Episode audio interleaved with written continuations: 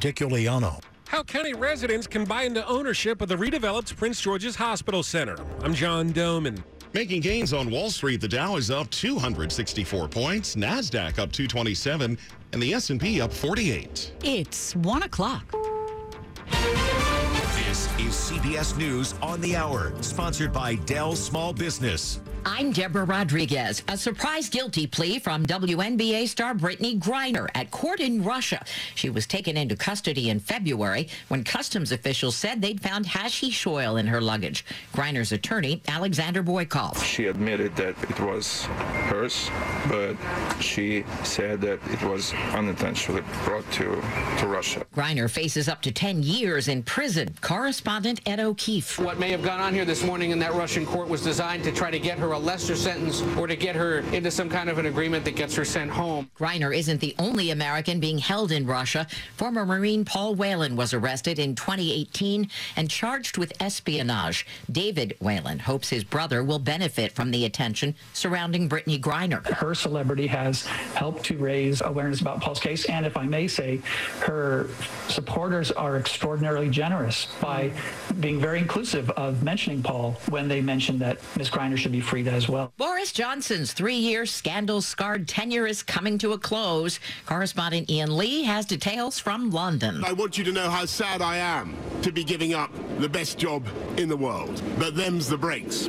British Prime Minister Boris Johnson is stepping down as Conservative Party leader. Johnson took over in 2019 after Theresa May resigned, riding a wave of support following the Brexit vote. Johnson came under fire after appointing Chris Pincher to a high government role. The Prime Minister said he forgot about sexual assault allegations against Pincher from 2019.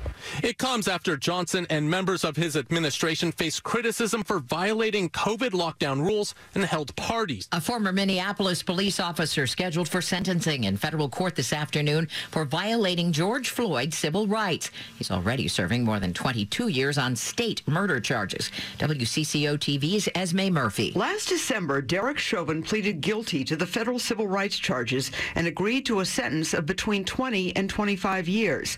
But 85-year-old federal judge Paul Magnuson could sentence above or below that. Mississippi's only abortion clinic is closed. State's trigger law has taken effect after the Supreme Court overturned Roe v. Wade. Kim Gibson was a volunteer there. Work still continues. We have to message better and more effectively and appropriately than we have yet. The number of people signing up for unemployment benefits up by 4,000 last week. Bankrate's Mark Hamrick. The trend is to higher ground here, suggesting a weakening job market.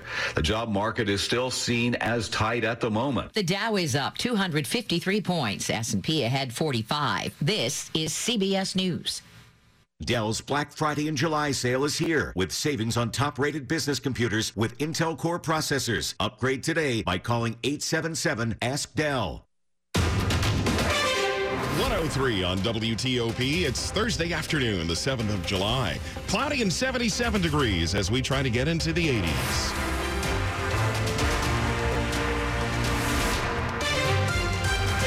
Good afternoon. I'm Mark Lewis. And I'm Deborah Feinstein with the top local stories of the hour. The union representing U.S. Park Police says it doesn't have enough staff for the department to do its job, and it's not getting support from the Park Service. Those complaints were made in a letter detailing dangerous conditions during recent severe weather.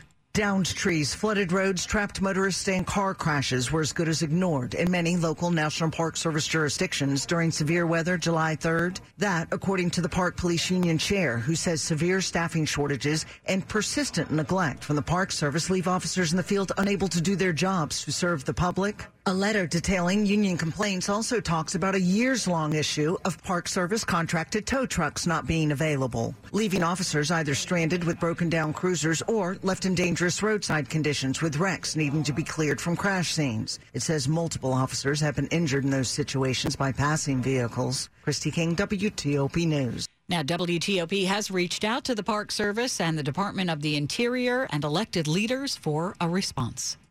Next week, the Loudoun County School Board will be asking a judge to shut down a special grand jury, which is looking into how the school system handled two sexual assaults by the same high school student.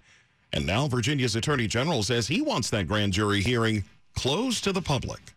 Attorney General Jason Miyares has filed a motion that says there's no First Amendment right to access to grand jury proceedings and that opening the hearing to the public would damage the normally secret criminal investigation process of the grand jury. Miyares also wants the transcript sealed. The school board suit says the special grand jury is unconstitutional. No comment from the school board on the Attorney General's motion to close and seal the hearing. Neil Augenstein, WTOP News. Campaign 2022 on WTOP. Maryland's primary is less than two weeks away now, but you don't have to wait. You can vote early in person starting today. It's so much crime in the neighborhood. Uh, people are getting shot. And crime is a big motivator for some voters like Deborah Boston in Prince George's County. She cast her ballot at one of 13 early voting centers in the county. There are 14 in Montgomery County.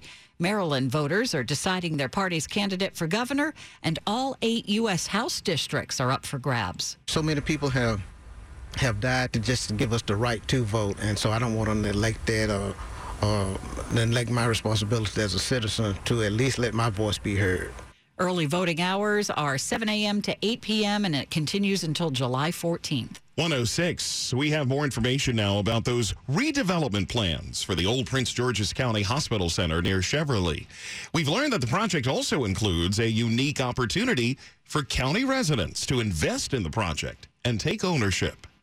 It's basically crowdfunding commercial real estate. To allow Prince Georgians to invest in this project and receive an ownership stake. Prince George's County Executive Angela Alsobrooks. An astounding 40% of sponsor equity in this project will be targeted to minority and local businesses and individuals. Caroline Kenny with Urban Atlantic says that's tens of millions of dollars they expect to raise from local, literally individuals or businesses that have nothing to do with actually building the project. Opening investment opportunities for those who don't have tens of thousands of dollars or more to put into projects like this. John Domen, WTOP News. Coming up here, traffic and weather, and then plans are underway to demolish a DC sports landmark. We'll have the details. 107. Don't wait for the furniture of your dreams. Get it today during Court Furniture Outlet's 50th anniversary sale, where you'll find everything you need to brighten up your home or make your workplace more comfortable. Court Furniture prices are always super low because they lease their furniture for use in model homes, movies, and television by home stagers and corporate offices. And when the furniture comes back, they sell it for pennies on the dollar. Now save even more on an incredible selection of new and previously leased home and office furniture, all in stock and ready for immediate delivery. Plus, mention the code anniversary and receive an additional $50 off your purchase of 250 or more. So come in today and see why Court Furniture Outlet has been the secret destination